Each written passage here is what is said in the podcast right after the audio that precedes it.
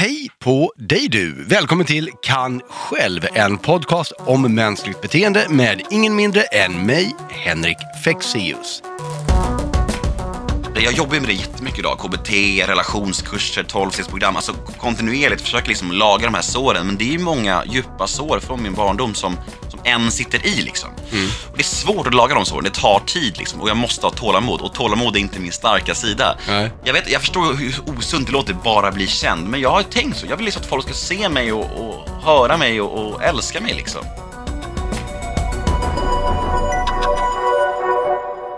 I den här podcasten så är ju min ambition, som du vet om du har lyssnat på mig tidigare, att eh, titta närmare på intressanta aspekter av eh, oss människor, varför vi gör som vi gör och eh, se hur man kan göra mer av det vi tycker är roligt och som är bra för oss och mindre av det som kanske är just mindre bra för oss. Och någonting jag återkommer till då och då i den här podcasten är det jag kallar för sociala rädslor. Och vad jag menar med det är egentligen vår rädsla att bli socialt bedömd. Att folk inte ska acceptera oss eller tycka om oss och hur det påverkar en väldigt stor del av vårt varande. Och idag så tänkte jag titta lite närmare på en specialversion av det här. Eller någonting som är besläktat med det i alla fall. Och det är bekräftelsebehov. Helt enkelt behovet av att få bekräftelse från andra. Man kan ju säga att det är på något sätt motsatsen till rädslan att bli bedömd av alla. För att vi, vi vill ju någonstans bli, kanske inte bedömda, men, men i alla fall godkända av andra, accepterade. Vi vill få andras gillande, därför att då får vi vara med i den sociala gemenskapen. Och alltså, vi har, det är ju ett av våra mest grundläggande behov som alla människor på hela jorden har. Vi har vissa grundläggande behov som är fysiska. Alltså vi behöver mat, vi behöver luft, vi behöver vatten. Eh, och sen har vi de känslomässiga behoven. Och när de fysiska behoven är uppfyllda, då blir vår första eller vår främsta prioritet i livet att uppfylla de känslomässiga behoven. Och social bekräftelse är kanske det främsta känslomässiga behovet. Nu kanske du säger att, men ja, kärlek då? Ja, men vad är väl kärlek om inte kanske den ultimata sociala bekräftelsen? Så det är helt enkelt en av de starkaste drivkrafterna, en av de starkaste krafterna som motiverar oss, som vi känner till. Och vi har ju med oss det här, det börjar ju redan i som barn. Därför att ett barn vill ju få bekräftelse och känna sig uppmärksammat och godkänd, får vi säga, av sina föräldrar. En tonåring söker kanske mer bekräftelse bland sina vänner. En anställd vill höra att man har gjort ett bra jobb från sin chef. Så att vi längtar efter att det här godkännandet, att, att bli bekräftade, det uppfyller det här behovet. För då får vi trygghet och säkerhet, eftersom uppfyllelsen av den här bekräftelsen gör att vi ingår i den sociala gemenskapen, och det är där vi finner just trygghet och säkerhet. Och det, egentligen kanske man kan säga att, att trygghet och säkerhet är det vårt mest primala känslomässiga behov, men sett att veta att vi har trygghet och säkerhet är just den här bekräftelsen, den, att eh, sociala acceptansen, att ingå den, i den sociala gemenskapen. Men det är trygghet och säkerhet vi köper. Så det är väl egentligen det som är drivkraften, men, men det här hänger ihop. Och man kan ju säga att vi är, dels så skulle jag tro att vi har det väldigt djupt iprogrammerat i oss, men vi blir ju också betingade till det under vår uppväxt. Jag, jag sa tidigare att barn söker bekräftelse från sina föräldrar. Ja, men vi lär ju också våra barn att söka den här bekräftelsen. För vi säger till och med hela tiden att det där, det, det där gjorde du bra. Eller, eller vi skrattar åt någonting när, när de är roliga. Så vi lär dem ju att, att söka den här bekräftelsen. Och Och speciellt som den, just när det kommer från föräldrar, och där verkligen både å ena sidan handlar om total överlevnad, att föräldrarna tycker om en, men det handlar också om en, förhoppningsvis en väldigt villkorslös kärlek, så blir det ju väldigt, väldigt starkt, och då är det inte så konstigt att vi börjar söka den här bekräftelsen från andra också. Och då är det väldigt intressant att när vi söker bekräftelse som vi inte får, eller, eller om vi kanske har fått det av någon eh, och som sen slutar ge oss det, till exempel att någon gör slut med oss, så har vi en automatisk reflex i att söka den igen, att vinna tillbaka den. Det är till och med så att hjärnan belönar oss mer när vi får bekräftelse av någon som först inte har velat ge oss den än när vi får bekräftelse av någon redan från början. Och vad jag menar med att hjärnan belönar oss är att den alltså utsöndrar dopamin, vilket vi kallar för belöningskemikalien, för det är ett hormon som gör att vi mår väldigt bra och tycker att livet är härligt. Så att vi får en liten extra sådär bra gjort av dig skjuts av oss själva när vi lyckas få bekräftelse från någon som från början inte ville ge det till oss, eller om vi lyckas få tillbaka någon bekräftelse vi har förlorat. Så det här, för den sociala tryggheten blir helt enkelt säkrad ännu mer. Problemet med det här är ju att det väldigt lätt kan gå till överdrift. Det kan leda till och leder till för många att man kastar bort en stor del av sitt liv på att helt sådär obsessa över att, att vara alla till, till lag. Så man kanske gör saker som man egentligen inte till och med vill göra. Man, man kanske åsidosätter den egna hälsan eller relationer till vänner och familj och gör saker som man kommer att ångra. Men just då så känns det rätt, därför att de här handlingarna leder ändå till att man upplever att ja, men man hamnar på folks goda sida, man påverkar människor som man vill imponera på, men förr eller senare slår det tillbaka. Så att det här med att söka bekräftelse hos andra, det kan bli ett beroende, ett ohälsosamt beroende. Sen så kanske vi i, i hela tiden förnekar att vi är beroende av andra människors bekräftelse, av att andra människor skrattar åt våra skämt eller tycker att vi är ballast i stan. Och vi, vi erkänner inte för oss själva att vi har det här beroendet eller att vi förstör våra liv. Men det betyder ju inte att det inte finns där.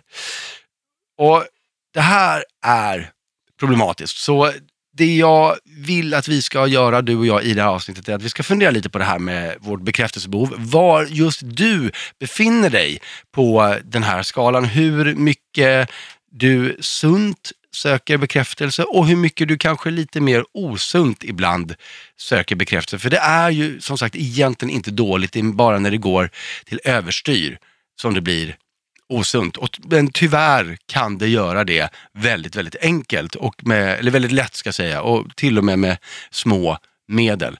Och någon som verkligen vet hur det här är och hur illa det kan gå när man fastnar i bekräftelsebehovet eller bekräftelseträsket till och med, är dagens gäst, Nemo Hedén. Välkommen hit till Kan Själv, Nemo. Tack så jättemycket. Du, du på något sätt exploderade in i svenskarnas medvetande år tjugohundratio med ett litet tv-program som heter Kungen av Tylösand. Ja. Um, innan vi kom in på det, vad gjorde du innan? Innan alla fick veta vem du var? Jag gjorde inte så mycket. Jag, han, jag drev runt mest och, och levde som man gjorde på den tiden. Festade och hade små jobb och försökte få någon slags riktning på livet. Jag tror att det är ganska svåra år där efter gymnasiet och man, man försöker hitta sin identitet, sin roll, och jag tror att det är ännu svårare för en sån som jag var, att jag var ganska trasig och osäker och kom från ganska stöka miljöer, att jag, jag hittade inte min, min riktning riktigt. Jag försökte hitta någon identitet i livet och... Och jag tror att det är lätt, lätt då att man hamnar i sådana grejer. Att man liksom så här bara vill få något sammanhang liksom. Okej, okay. så, så du, du hade inte en sån här agenda att jag ska bli reality-tv-kändis? Det var inte ett mål från din sida? Nej, jag ville ju ha bekräftelse. Jag ville bli sedd, jag ville bli hörd till varje pris. Och, då kom, och när det där kom som ett erbjudande att, att vara med där, för det var ungefär så det var. Jag fick en förfrågan liksom. Och då var det mest som att ja, det är klart jag ska. Det här är, så, det här är jag liksom. Det här, och mina vänner var inte ens chockade. De bara, ja, men det, det var, vi, vi, vi väntade på det här. Det är klart mm. du ska vara med där. Ja. För att det var så mycket som jag var. Jag ville liksom så här höras och synas. Och ja, bekräftelse som vi kommer att prata om idag också. Men, men hur, gick, hur gick den här casting? För det här programmet då, Kungen av Tylösand, mm. är ju eh, ett ganska speciellt format. Mm. Får man ändå säga. Eh, men men vad, hur gick den castingen till? Hur hittade man dig? Jag jobbade utomlands i Bulgarien, i Sanivic. Det var dåtidens typ så här, Magaluf och Rhodos. Mm. Nu för tiden är det ganska dött, tror jag. Men jag jobbade där och då ringde Kalle Schulman till mig, producenten, och hade hört om mig. Han hade fått ett tips på sin blogg om att jag var något skulle passa i hans nya tv-satsning. Han hade skrivit så här: jag ska göra en svensk version av Jersey Shore, vilka vill vara med? Mm. Och min bästa kompis Oskar då tipsade om mig och sa, jag har en vän som heter Nemo som jobbar just nu i Bulgarien, kontakta honom, han är som klippt och skuren för det här. Då ringde Kalle mig när jag jobbade i Bulgarien och berättade om det här, och jag, och jag sa, ja men det låter ju askul. Så jag åkte hem och jag åkte direkt till slutaudition då. Och den var ju ganska... Det var ju jag och tio killar och ett bord och massa alkohol. Och sen så var det kameror runt oss. Var det själva auditionen? Ja. Så var det kameror runt oss och så satt Kalle och resten av produktionsteamet i ett annat rum och kollade på oss liksom. Och skulle se hur vi förde oss i sociala sammanhang och vi, och vi var så här, passade, passade in. Och intressant. Jättekonstigt och jätteintressant och, och väldigt skruvat liksom. Och jag tog ju initiativ, så här, ölspel och körde igång och hets, hetsade. Och, helt, och vad som jag var, jag var ju så då. Det, liksom, det var ingen roll jag spelade, jag var Nej. ju så då. Och det var liksom, de bara, ja ah, men du, du ska med. Ungefär så. Och då blev det tv. Ja. Och så blev du kung för en kvart. Hela Nej, usch vad jag lagt, det var inte så jag menar. Men för det jag vill komma till nu är att... Efter det, mm. för idag är du ju känd för någonting helt annat som mm. vi ska komma till. Men jag har insett att det var ju en paus där. Från tv-programmet till mm. din podcast som du har idag, så var det kanske fem år va? Mm. Vad hände under de fem åren?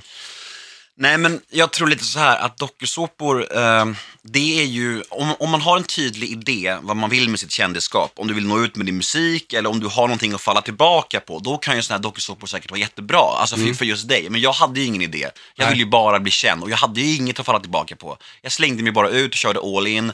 Och med allt vad det innebar liksom. Jag hamnade i väldigt, väldigt konstiga miljöer och fick massa skitdomar på mig. Jag, jag hamnade i missbruk och jag hamnade liksom... Det blev väldigt tungt för mig, och det här tomrummet som vanligtvis är efter ett snabbt kändisskap, som många pratar om. Mm. Du sa det själv, femton minuter av fame. Det är lite så det är. Men för mig var det väldigt mycket större och jag kunde inte hantera det. Nej. Jag kunde inte hantera det här. Att gå från att få allting till att inte få någonting. För mig var det så här, vad gör jag nu då? När kändisskapet var över. Exakt, ja. ja men liksom så här, ingen vill ta mig med tång längre. Vadå, jag, jag fick ju allt nyss. Och då var det mer så här, vilken jävla pajas, vilken sopa. Mm. Och, alla, och alla tyckte att jag var liksom en loser. Vilket jag också var. För jag levde ju kvar i den här illusionen om att jag, så här, jag ska ju få saker typ så här. Och då var det som att det, det blev som ett brev på posten att hamna väldigt djupt ner i alkohol och droger. För det var liksom det jag tog till. För att slippa liksom den här verkligheten som jag hade skapat på något sätt. Och det blev väldigt, väldigt mörkt, väldigt, väldigt snabbt. För att jag tror att jag har aldrig kunnat göra saker lagom. När jag började dricka och knarka så var det så direkt pang på en gång, så var det liksom all in där, nere i botten liksom. Så är det med alla flyktvägar jag har. Jag har inte kunnat göra någonting sunt. Uh, det är liksom, ska, skaffar jag Tinder så snackar jag med femton tjejer samtidigt. Köper jag godis så är det tre kilo. Äter tills jag på spy liksom. Just det. det Allting. He, he, in i kaklet. Ja, men ja, det är också det är så här, det, och det är visst, det, det känns jävla osunt bara. Men då, för att det, det, jag, försöker, det jag vill så här, i, i mitt huvud, det jag vill pussla ihop här, mm. eh, för att förstå bilden av dig eftersom vi, eftersom vi inte känner varandra, mm. Att det känns ju ändå som att allt du har pratat om nu, mm. det handlar ju väldigt mycket om dig och din hantering av dig själv och din plats liksom i, i omvärlden och mm. i relation till den. Men sen några år tillbaka, eller jag, jag sa tjugo femton, det var för, det var för att jag, jag häftade lite, men du har ju en otroligt eh, framgångsrik och eh, välbesökt podcast mm. där du eh, intervjuar människor i långa samtal, förtroliga samtal. Och det här inte alls handlar om dig, utan du har ju blivit den idag, en av de främsta som får andra människor att, att få, eller att få det hand om dem helt enkelt. Mm. Och, och äm, förstår du vad jag menar? Mm. Och hur, hur skedde det perspektivskiftet? Vad, vad, vad, hände det någonting som gjorde att du bara, nej men nu är jag, nu är jag klar med mig, nu undrar jag över de andra, eller vad, jag, jag får, får inte ihop det du berättar nu nämligen om dig med, med din fantastiska podcast som du driver idag. Det är en jättebra fråga, det, för det är så här, när jag startade min podd, och det var... två tusen... Nemo möter en vän, ska vi säga att den heter också, så ja. Folk kan lyssna. Ja, jo men när jag startade den för drygt tre, tre eller fyra år sedan, tanken först var ju att det skulle vara ett samtal, för jag vill ju ha in mig, det är som du är inne på här, jag tycker ju om att prata om mig och ha stort ego, det är ju så. Men jag märkte allt eftersom att när jag bara var tyst mer och liksom fokuserade på gästerna och försökte göra bra intervjuer, då blev det också bättre. Mm. För att liksom det, jag tror, jag tror att Jag tror inte att mina, mina lyssnare vill höra mig dra samma historia om mig för trettiosjunde gången liksom. Även om det är intressant när det blir ett samtal, det är härligt också, så är det också ändå gästen som är där. Och det var någonting som hände när jag blev nykter och drogfri, alltså augusti tjugohundrafemton, så blev jag också lugnare i hela kroppen. Mm. Jag kunde vara tyst, jag kunde vänta in svar, jag kunde stå ut med tystnader. Förut kunde jag inte det. Blev den tystnad i podden så fyllde jag i den. För jag ville att jag skulle liksom prata hela tiden. Men nu är det så här, nu blir det en tystnad så är det nästan till fördelen för podden liksom. Det kan, mm. en, en bra tystnad kan vara jävligt bra liksom. Uh, som jag hade Rolf Lassgård nyligen, och då var det många så här konstpauser som många hyllade efter. Som han gjorde, det var så här tyst i podden, och det är ganska behagligt liksom. Mm. Mm. Det stod inte jag ut med förut, men idag är det bara så här, ja men det är ganska nice. Mm. Så det är visst, det är ett hack där, men jag tror att det beror mycket på att jag blev nykter, jag blev lugnare och jag började må bättre, och då kan man stå ut med det. Ja, ja men det handlar väl kanske liksom också om att bottna i någonting, vilket jag tänkte vi återkommer till. Men du har, du har sagt, jag läste en intervju med dig där du har, sa att du, du har varit besatt av att vara känd. Mm. Vad, vad menade du med det uttalandet? Vad, vad ligger bakom det? På vilket sätt? Jag tror att om man kommer från en, en bakgrund och en, en barndom där man inte fått så mycket uppmärksamhet och kärlek som, som man kanske behövde, så, så tror jag, eller för mig har det varit så att jag har alltid sökt den yttre, och jag har velat, jag har varit besatt av att folk ska se mig, höra mig, älska mig och skratta åt mig, och jag har gått ut över mitt liv kan man säga. Jag, det har blivit mycket på andras bekostnad i min barndom liksom, och skratta åt mig, med mig, bara ni skrattar liksom lite grann. Mm. Och det är så här, det är jättesorgligt, men Men jag, jag tror inte att sådana är, jag jobbar med det jättemycket idag, K B T, relationskurser, tolvstegsprogram, alltså kontinuerligt försöker liksom laga de här såren, men det är ju många djupa sår från min barndom som, som än sitter i liksom. Mm. Och det är svårt att laga de såren, det tar tid liksom, och jag måste ha tålamod, och tålamod är inte min starka sida. Nej. Men jag, jag jobbar på det, och det är, jag vet, jag förstår hur osunt det låter, bara bli känd, men jag har tänkt så, jag vill liksom att folk ska se mig och, och höra mig och, och älska mig liksom. Så här. Vet du varför? Ja, det är väl det jag är inne på tror jag. Jag tror att det beror på att jag, jag inte har fått så mycket kärlek tidigare liksom, och att jag försöker kompensera det i vuxen ålder. Men det är ju inte riktigt kanske så rätt väg att gå, men det har känts så. Men just den här biten med att jag känner som besatthet i det är ju, håller på, jag känner ju hur det blir lägre och lägre för varje år nu. Varje, mm. För liksom, det var ju några, för några år sedan, då var jag i Tylösand, då var det bara så här, det spelar ingen roll, jag vill bara bli känd. Nu är det så här, nu gör jag ju vettiga saker, en bra podd, jag föreläser, jag skriver en bok. Nu får jag göra, vara känd för liksom sunda, bra saker. Just det. In, och det är ändå så här, det, det är fantastiskt. Alltså att bara vara känd, känd, det inser jag idag att det är inte riktigt kanske så, så sund inställning till. Men är det, är det liksom genvägen till någon form av ultimat bekräftelse att bli känd?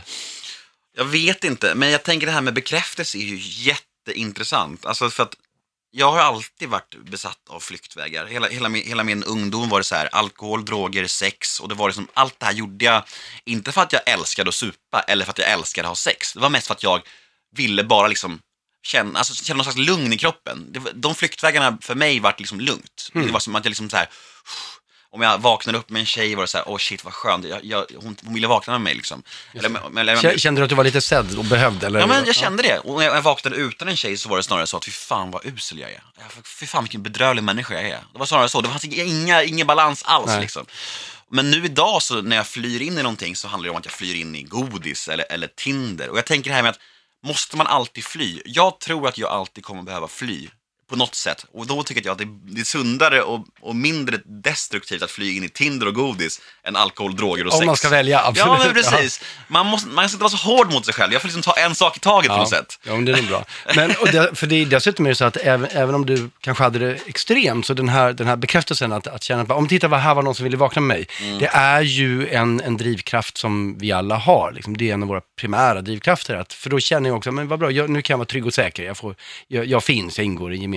Men min spaning är lite att, att just nu, sen några år tillbaka, så fostrar vi det här mycket mer extremt än vi gjort tidigare. Jag tänker till exempel på sociala medier, mm. som ju är i princip ett sätt för alla att få vara kändisar.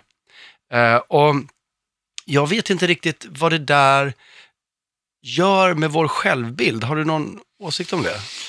Det gör ju så att, att alla kan bli kända, och det känns som att det är lägre, alltså nu ska inte jag dissa någon slags generation här, det, det vill jag verkligen inte göra, men det känns som att det är lägre krav på det idag. Alltså all, alla kan liksom skaffa en kanal och vara lite tokig, så blir det massa lyssningar och streams och så här. Och jag vet inte riktigt vad det gör. Det känns som att det, det krävs mindre från människor på något sätt, och det är, jag vet inte, jag vet inte vad det gör med själv. Jag tror, jag tror att hela den här hysterin kring sociala medier och Jag, jag vet på mig själv att när jag tar paus, som jag har några, ve- några veckor ibland, då mår jag bättre än någonsin, men ändå så är jag inte kapabel till att göra det längre period. Mm. Och det är frustrerande. Det är som att man går springer in i en vägg och så blir man ledsen för att man får ont i huvudet. Alltså, det, det är jättekonstigt. Jag vet inte varför vi bara kan göra saker som vi mår bra av. Det är... Det är jävligt sorgligt tycker jag bara. Men du sa, du sa förut att, att för, för nu, nej men nu är du känd för saker som du kanske bottnar i lite mer. Att, mm. att du håller på att skriva din bok och du föreläser och du har din podcast och, mm. att, det, och att, det, att, att det känns bättre på något sätt. Mm. Eh, var, var, var, varför känns det bättre än att bara vara känd för att eh, killen som syns överallt? Eller, eller lite galen? För att idag så får man ju chansen att inspirera, man får chansen att hjälpa ungdomar och det är så här. För jag brukar säga det när jag åker runt och föreläser att alltså de, kidsen till en början är ju mycket mer imponerade av Kungen av Tylösand mm. än av en nykter kille som står där och pratar. Såklart, det hade jag också varit om jag var en snubbe i högstadiet eller gymnasiet liksom. Men när jag drar min historia och pratar och så, så, så fattar de liksom att, att idag, jag, jag, jag är ju mer stolt över en procent av mitt kändisskap idag än hundra procent av Tylösand liksom. Mm. För idag så får jag inspirera, jag får hjälpa, jag får göra någon slags skillnad och liksom och jag får använda min trasiga historia som verktyg till att hjälpa istället för liksom åka runt som någon apa i bur och bara... Jag tyckte säkert att det fanns härliga grejer med det för också. Det ska jag inte sticka under stol med. Det var ju en kul period. Men, jag, men idag så är det liksom på riktigt. Mm. Det känns som att det är jag. Det känns som att det är genuint och det är viktiga saker. Alltså att prata med ungdomar om att belysa riskerna med snabbt kändisskap. Mm. Alltså alla blir inte Samir Badran liksom. Tusentals är med och de flesta liksom går åt helvete. Det finns jättemånga som handlar om missbruk, självmord, allting som folk inte snackar om liksom. Det här snabba kändisskapet är inte för alla. Och det, det är min fasta övertygelse. Och jag försöker prata mycket om det i mina föreläsningar. Att belysa också riskerna, inte bara liksom det glamorösa som många tror att det bara är. Mm. Jag tror att du är inne på någonting där när, när du säger också där med på riktigt. Och nu vill jag inte på något sätt låta förmäten här, men, men jag tror att, att det finns två liksom stora problem med det snabba kändisskapet. Det ena är först att det går så fort så att man hinner inte lära sig hur den världen ser ut och funkar, utan man kastas in i någonting som man inte har någon referensram till mm. och, och förstår inte riktigt hur det fungerar. Men det andra är också, och, och det är här jag verkligen så här, jag vill inte att, att du som lyssnar på det här du ska missförstå mig, men, men jag tänker mig att om jag blir känd för, egentligen inte för någonting, utan jag plötsligt blir ett mediafenomen, jämfört med att jag blir känd för att jag bottnar i att jag har en kunskap eller ett mm. budskap som jag förmedlar, och det tycker folk är intressant. Så finns det skillnad där, därför att om man plockar bort liksom kändisskapet från det, i det ena fallet, om du blev känd bara för att du var med i en reality show eller, eller liksom du plötsligt fick ett stort instakonto, den dagen det försvinner, då måste man ställa sig frågan, vem är jag nu? Om det, inte, om det liksom inte fanns någon botten i det. Mm. Men om ditt kändisskap beror på att du faktiskt har ett kunnande eller ett budskap. Mm. Om sen folk slutar lyssna på det, då kommer du fortfarande ha det kunnandet eller det budskapet. Och det kommer vara kvar som en del av dig. Och jag inbillar mig att, att när du säger att det är på riktigt, att det är någonstans det, för mig så är det det du pratar om. Att, mm. att man bottnar liksom i, att man, man vet vem man är ändå. Mm. Även om folk slutar följa en på Insta. Jag tror att alla vi människor söker efter ett sammanhang, alltså vår identitet, vem är jag, vad ska jag göra? Då blir man ju glad när man hittar det, någonting man är bra på, någonting man mm. trivs med, som känns som sig själv. Samtidigt så finns det ju många av de här stora Instagram-kontona som, som jag upplever bara släpper en låt för att kunna kalla sig artister, förstår du vad jag menar? Ja, men det, det, det blir ju ja. så lite grann. Ja, men släpper en låt, ja, jag är artist, släpper en bok, jag är författare. Ja. Alltså jag kommer inte kalla mig författare för att jag släpper en bok. Det gör jag inte liksom, det krävs mer än så. Men jag förstår ju båda sidorna på något sätt. Vi vill alla ha, kalla oss någonting. Men samtidigt mm. så blir det larvigt när vi gör det bara för att vi ska kunna kalla oss någonting. mm. Man måste, man måste liksom kunna bottna i det, som du är inne på också. Annars blir det liksom inte riktigt äkta. Ja, jag stod och pratade med några så här fantastiska Instagram-kändisar som Eller de, eller de ville vara mm. och de gjorde just den här grejen att, att vara liksom skröt om att den ena var skådespelare och den andra var författare. Och jag pratade med dem med min kompis och han gjorde tv-grafik mm. vilket är väldigt oglamoröst. Och, och, och de här eh, Insta-wannabisen, åh, oh, jag kommer få så mycket hat nu när jag säger det här, men, men för mig var de verkligen det. När han då säger, ja, jag jobbar med tv-grafik, så gjorde de verkligen författare. Alltså så här, markerade. Mm, mm. Och sen kom det fram då att hon som sa att hon var författare, vad det betydde var att hon funderade på en bok som hon kanske skulle skriva. Mm. Men det räckte för henne, ja. liksom, för att, men bra, då får jag kalla mig någonting och då kan jag ha det här kontot. Det, ja, ja, det känns som att vi samtidigt mm. kan jag någonstans känna att vilket fantastisk värld eller samhälle vi lever i, där vi där folk kan tillåtas, eller det finns utrymme om man har råd mm. till sådana här nonsenssaker, för då har vi det ju ganska jäkla bra. Verkligen. Om vi kan ägna oss åt det där. Verkligen. Sen betyder inte det att man mår bra när man gör det. Hur många böcker har du släppt? är det åtta eller nio? Ja, men då kan du verkligen kalla dig författare nu. Ja, men det kan jag nog göra. Ja, men ja. Skriver du själv?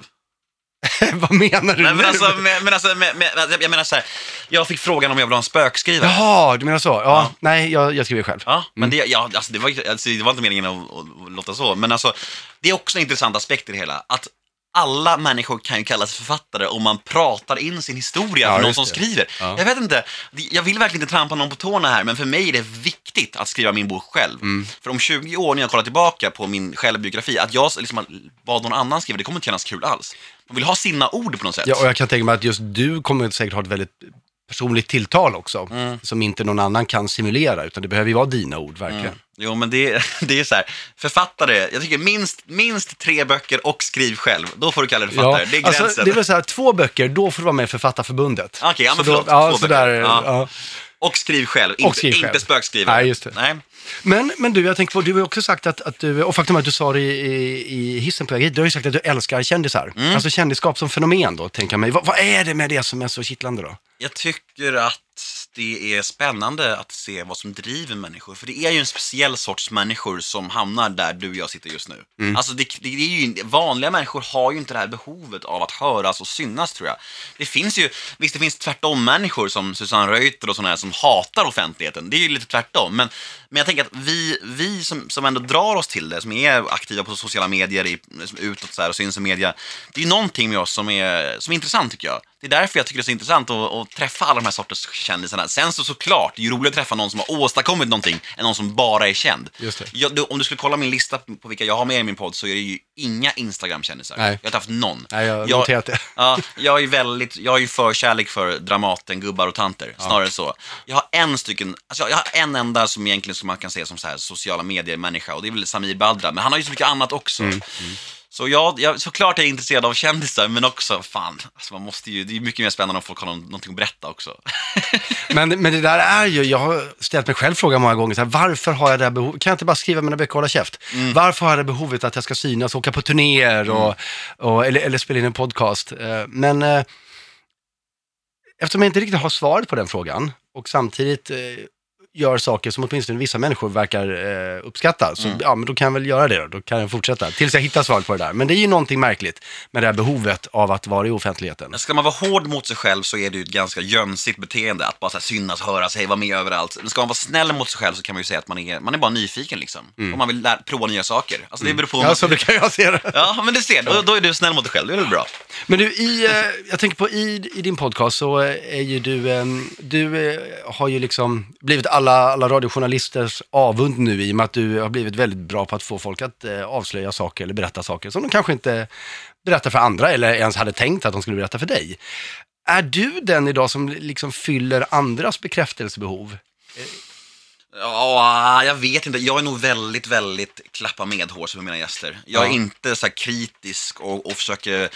Alltså så här, när jag har en gäst i en podd, då, då försöker jag lägga alla mina fördomar åt sidan. Jag försöker lägga bort allt det och bara gå in och med, med ett blankt blad liksom. Mm. Det är som när jag hade Marcus Birro i podden. Han har jättemycket skruvade åsikter som jag inte håller med om. Men jag sätter mig ner med honom och jag har en jättetrevlig stund. Det, det, det tro, och jag tror, det är min fasta övertygelse om att alla människor är härliga om man verkligen går in med den inställningen. Mm. Då är det väldigt få människor som inte är härliga.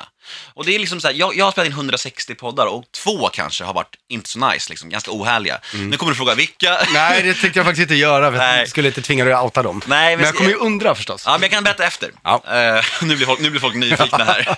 Ja, nej, men det jag menar, jag tror att fördomar, det, är, det, det finaste som finns är att få dem motbevisade, och det har man chansen att få om man försöker liksom lägga sig platt med ett vitt blad framför sig. Mm. Det är svårt, men det är väldigt kul efter. Man får en väldigt skön känsla.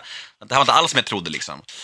Och sen så, anledningen till att folk berättar så mycket i min podd, tror jag, är att, som vi var inne på innan, att jag åker hem till mina gäster, vi är hemma hos dem. Jag själv är jätteöppen om mitt liv. Det i sig tror jag är avväpnande för mina gäster. Mm. De, sitter, de känner väl så här, ja ah, men jag sitter med den här killen, han är, han är en ung snubb, han är ingen journalist, han är bjussig om sig själv. Klart jag kan bjuda på mig själv lite grann. Just det. Och det är ett knep som jag har haft sen jag började, och det vet ju alla om nu. Så det är inget, nu är det kört. Ja, men det är inget knep, och alla vet ju om att det blir mycket artiklar på podden, så det är klart att folk har garden uppe nu igen. Nu har det liksom slagit över på just något det. Sätt. Så nu är det ännu mer utmaning för mig i varje podd. Vad blir nästa steg då? Får hitta ett nytt vapen. Ja, du, jag är inte så smart. Jag är inte, jag är inte så analyserande på det sättet. Jag, jag får tänka på det. Jag får sova på saker. Ja. För eh, den som just nu lyssnar på oss i sina öron mm. eh, någonstans i Sverige har ju också ett behov av att vara bekräftad av andra, och eh, vissa som har det här kommer ha ett extremt så stort behov, andra kommer ha så stort att de mår dåligt av det, och vissa kanske, kanske bara känner att jag är bra som jag är. Mm. Men har du något tips eller något sätt eh, att tänka på som eh, du kan dela med dig, någon erfarenhet utifrån den resa du har gjort i det här, att behovet av att vara sedd och älskad av andra eh, och av alla mm. till, till där du är idag? Jag kan ju bara, jag kan ju bara berätta att när jag var då den här hösten, när jag var som kändast, om man får uttrycka det så, eh, när jag var på barturné då med Jukka Bar, jag åkte runt i Sverige och det var skrikande tjejer och det var en massa pengar och sådär. Och jag, min bild var ju att jag kommer vara lyckligare någonsin när jag åker runt sådär. Jag trodde mm. verkligen att det där var lyckan för mig. Jag åker runt sådär och var kung i Ljusdal, Edsbyn och fan, Kalix, vad fan det nu var. Fan, det, låter så, det låter så jävla tomt när du ja, säger det. Och det, det så, var det också. Det, så, så, så, och så, det, här, det var lycka. Liksom. Ja, ja, men det var, det var min bild av lycka. Alltså massa tjejer, massa pengar och bara här, härja loss. Grejen är att när jag stod där på de här scenerna och skrek då att jag mådde piss, och, jag mådde, och det säger jag inte bara som en F N:s konstruktion, jag mådde ingen bra då, jag kände mig så otroligt tom på kvällarna och liksom så här, var det här jag längtat efter, och det är liksom, ändå så var det inte det. Mm. Så jag tror att har man det här behovet av det här tomrummet i sig som jag har, så kommer inte yttre faktorer att hjälpa. Det gäller att jobba med de inre delarna liksom. Det, det, det, det, är, verkligen, det, det är lättare sagt än gjort, och jag försöker, jag försöker leva efter det varje dag, men jag har lärt mig det genom åren att externa saker kommer aldrig lösa ett internt problem liksom. Jag måste gå till botten med, med de på insidan och, och ja, då, så allt är inte vad man tror liksom. Jag vet inte om det var något tips, men jag tänker bara att, jo, om, men det tycker jag absolut. Ja, har man det här tomrummet så kommer inte yttre faktorer att hjälpa. Hur, hur gör man det? Hur jobbar man med det inre? Hur går man till botten? Du, ja, hitta saker som man eh, tycker om, hitta, hitta saker som, jag spelar ju mycket innebandy, då mår jag typ bättre än någonsin, och jag har ju haft turen nu att hitta saker som jag, som jag, som jag är duktig på, som jag gillar att göra, som podden och så här, och det är ju fantastiskt, det är ju en ynnest. Jag fattar ju att det också är en del tur att man hittar sin grej liksom. Mm. Så det är ju lättare sagt än gjort, men våga liksom gräva i det själva. Det är också intressant det här med att liksom, K B T och sånt här. Alltså all förändring är ju jättejobbigt. Man är ju livrädd för det här, bryta med sin partner, bryta med ett jobb man inte trivs på. Allt det här är vi rädda för. Men mm. på andra sidan förändringen så mår man oftast så jävla bra liksom. Det är ju så, det är ju, vi, vi är hellre fast i någonting vi mår piss i än att bryta sig loss och må lite konstigt i några dagar eller veckor eller månader och sen mår bra. Det är så typiskt svenskt att vara rädd för förändringen. Ja, men är inte det att, att göra någonting nytt är det jobbigaste som finns? Ja, ja, men det är ju det. Men tänk efter då. Ja. Tänk om man lyckas. Tänk om man hittar en ny, en annan tjej som man mår bra med, eller ett jobb man trivs med. Liksom så här, jag var ju livrädd för att, må, för att bli nykter och drogfri, och jag var jätteensam i några månader. Men sen efter två, tre månader, alltså som livet lossnade liksom. Jag säger, bryt er loss, våga förändring, och så blir det jättefint på andra sidan. Fantastiskt. Mm. Nemo, tack så jättemycket för att du kom hit. Tack. Ja, det finns ju en kluvenhet helt klart i det här med bekräftelse som du har hört Nemo berätta om. Därför att å ena sidan på den känslomässiga nivån, så när vi känner att andra människor godkänner oss, ser oss, när vi får den sociala bekräftelsen, så känner vi oss som personer säkra, vi känner oss lugna och, och, och trygga, och, och vi har en känsla av att vi, vi mår bra i vilka vi är, om så bara för de där tio minuterna som vi är kungen av stan. Och på samma sätt, eh, som också Nemo var inne på, när vi inte har den här bekräftelsen så kan det få en negativ effekt. Det, och det behöver, som ni hör, inte vara så starkt som att någon aktivt tycker illa om oss eller någonting vi gör. Det kan vara en sån liten sak som att det finns ingen där som kan tycka någonting, och så känner vi oss misslyckade för att vi inte lyckades få någon att se oss eller ha en åsikt om oss. Och det kan då helt underminera vår, vår syn på oss själva, och om vi internaliserar negativ feedback eller avsaknaden av feedback och ser den som negativ, så kan vi börja ifrågasätta vår eget vårt eget värde, vilket totalt omkullkastar all form av, eller försök till någon form av inre harmoni och, och säkerhet.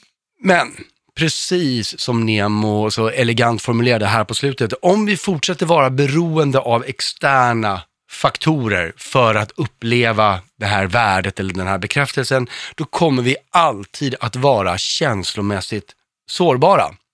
Vår självkänsla kommer vara i händerna på saker som vi inte har kontroll över. Och den typen av situation fostrar ett ganska hjälplöst och eh, klängigt och eh, beroende, ska jag säga, mindset, sätt att möta omvärlden. Så igen, jag vill upprepa det Nemo sa, vår primära källa till bekräftelse eller, eller godkännande behöver vara intern och inte extern. Det är du som behöver bekräfta dig själv. Det är du som behöver ge dig ditt värde för att vi ska känna det här inre lugnet och tryggheten. Och den inre känslan av bekräftelse behöver utvecklas, för det kan ta tid att våga tro på den. Och det är bara att fortsätta jobba på det tills du inte längre är sårbar för huruvida den externa bekräftelsen kommer finnas där eller inte. Och dessutom är det så att eh, ibland så behöver det inte ens vara bra att andra faktiskt bekräftar dig. Därför att ibland kan andra bekräfta dig bara för att de vill att du ska göra någonting som du kanske egentligen inte borde göra. Jag nämnde det här lite kort i inledningen, och då är det bättre att sätta ner fötterna och säga nej. Det spelar ingen roll hur mycket du lovar att eh, jag ska få pengar eller få vara kung över stan. Det där går inte i linje med mina värderingar. Jag tänker inte göra det. Därför lustigt nog är det så att andra människor kommer definitivt att respektera dig mycket mer om du är sann mot dina egna principer och eh, dina värderingar än om du bara följer med och gör det andra vill att du ska göra bara för att de då kommer säga att de tycker att du är bra.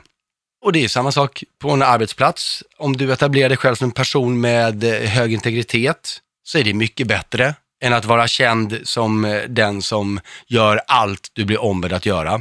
Även det kommer leda till att människor utnyttjar dig. Och dessutom är det så att det kommer alltid finnas de som inte gillar det som andra gillar. Så det innebär att om du gör någonting för att andra gillar det, så kommer det ändå finnas de som inte gillar att det där gjordes. Så varför inte göra det du vill? För vad du än gör så kommer det finnas de som gillar, det kommer finnas de som inte gillar. Så då kan du åtminstone göra det du gillar och känner dig trygg och säker i. Och som kanske utvecklar dig eller, eller vad det nu än är. Och om någon då säger, men det där tyckte inte jag var bra. Nej. Men då får väl det stå för dem, för du är inte i behov av deras godkännande av dig för att kunna fungera som människa. Så fundera lite på hur mycket du påverkas av det här behovet av bekräftelse. Säger du till dig själv att du måste ha det från andra, att om du inte får det så är du helt värdelös? Eller värderar du dig själv beroende på vad andra tänker och tycker om dig? Det är inte konstigt om du gör det. De flesta av oss gör det någonstans. Frågan är bara hur mycket vi ska tillåta oss att göra det. Och det här är inte det, som alla vanor. Det här är ju en vana, och som alla vanor så eh, där bekräftelsebehovet är ingenting som man bara kan få bort på, på en kvart. Det tar tålamod och övning att komma förbi det. Så var beredd på att eh, du kan behöva jobba lite med det, precis som Nemo var inne på. Det finns ingen quick fix för det här. Men det finns några saker du kan tänka på i det arbetet. Och det ena är att komma ihåg att du är en person med ett eget värde, helt oavsett vad andra har lust att tycka om dig eller inte. För kom ihåg att vad de tycker om dig är egentligen inte baserat så mycket på vem du är så på, som på deras eget liv i övrigt och de referensramar de har och hur de mår. Och det har du ingen koll över. Så deras värde eller värdering av dig kommer vara skör, den kommer vara irrationell och kanske sällan sann. Det viktiga är att du vet vilken den är. I linje med det, som jag nämnde, var sann mot dina egna värderingar. Vi har alla en, en egen eh, etik, och om vi på något sätt gör avstånd från den eller avstamp från den bara för att tillgodose andra, så kommer det att kosta på rent känslomässigt. Vilket innebär att även om du får andras godkännande så slutar du tycka om dig själv. Och det är förstås inte heller bra. Och kom ihåg att det är okej att tycka om sig själv. Det är okej att bekräfta sig själv. När du gör någonting eller säger någonting som du känner att det där var bra. Det här var bra gjort av mig. Pausa lite det och, och njut av det, ta dig till det. Det är... Tyvärr, det finns en sån här kulturell grej om att man inte ska tycka för sig bra, bra för sig själv. Den här janteprylen liksom att, att ja, här står du och slår dig själv för bröstet. Ja, gör du någonting bra, påminn dig själv om att du gjorde det och slå dig för bröstet. Det är först när du envisas med att berätta för alla andra om hur bra grejer du gjorde som det kan bli lite geggigt, ska vi säga. Men, men det är bra att bekräfta dig själv, så gör det. Det är inte ens egoistiskt, det är bara lite härligt. Och vad det gäller externt bekräftelse så är det ju alltid skönt att få, därför att det kan ju förstärka den positiva bild vi har av oss själva, men det får inte vara det som är basen till din egen värdegrund, utan du måste ha en inre värdering. Jag är ledsen, jag tjatar om det här, jag kommer tillbaka till det hela tiden, men det är ju det som är grunden i det, och det är även det som, som Nemo kom in på, och det innebär att igen, som också Nemo pratar om, du behöver fundera ut vem du är och vad du står för. Därför du är ju inte ditt jobb, du är inte dina vänner och du är inte det resultat du producerar. Du är någon som har ett sätt av eh, kärnvärden och normer och eh, moral, och du behöver veta vad de är för att skapa en självbild som stärker dig. Och när du har tagit reda på vilka de är, gör ditt bästa för att sedan leva efter dem.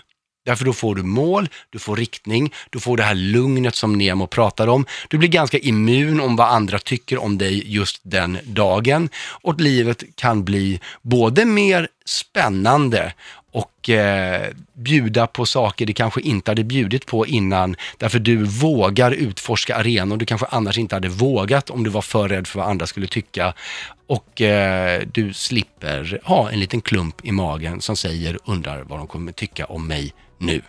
Så varför inte ta den här veckan, utforska de här sidorna av sig själv, ta reda lite på vem du är, hur sann du egentligen är mot det, och när du har börjat få svaret på den frågan, då kommer det vara dags för oss att höras igen. Tills dess, där var Henrik Fexeus, du lyssnade på Kan Själv. Ha en fantastiskt härlig, självbekräftande, men inte skrytsam vecka. Vi hörs igen. Hej då!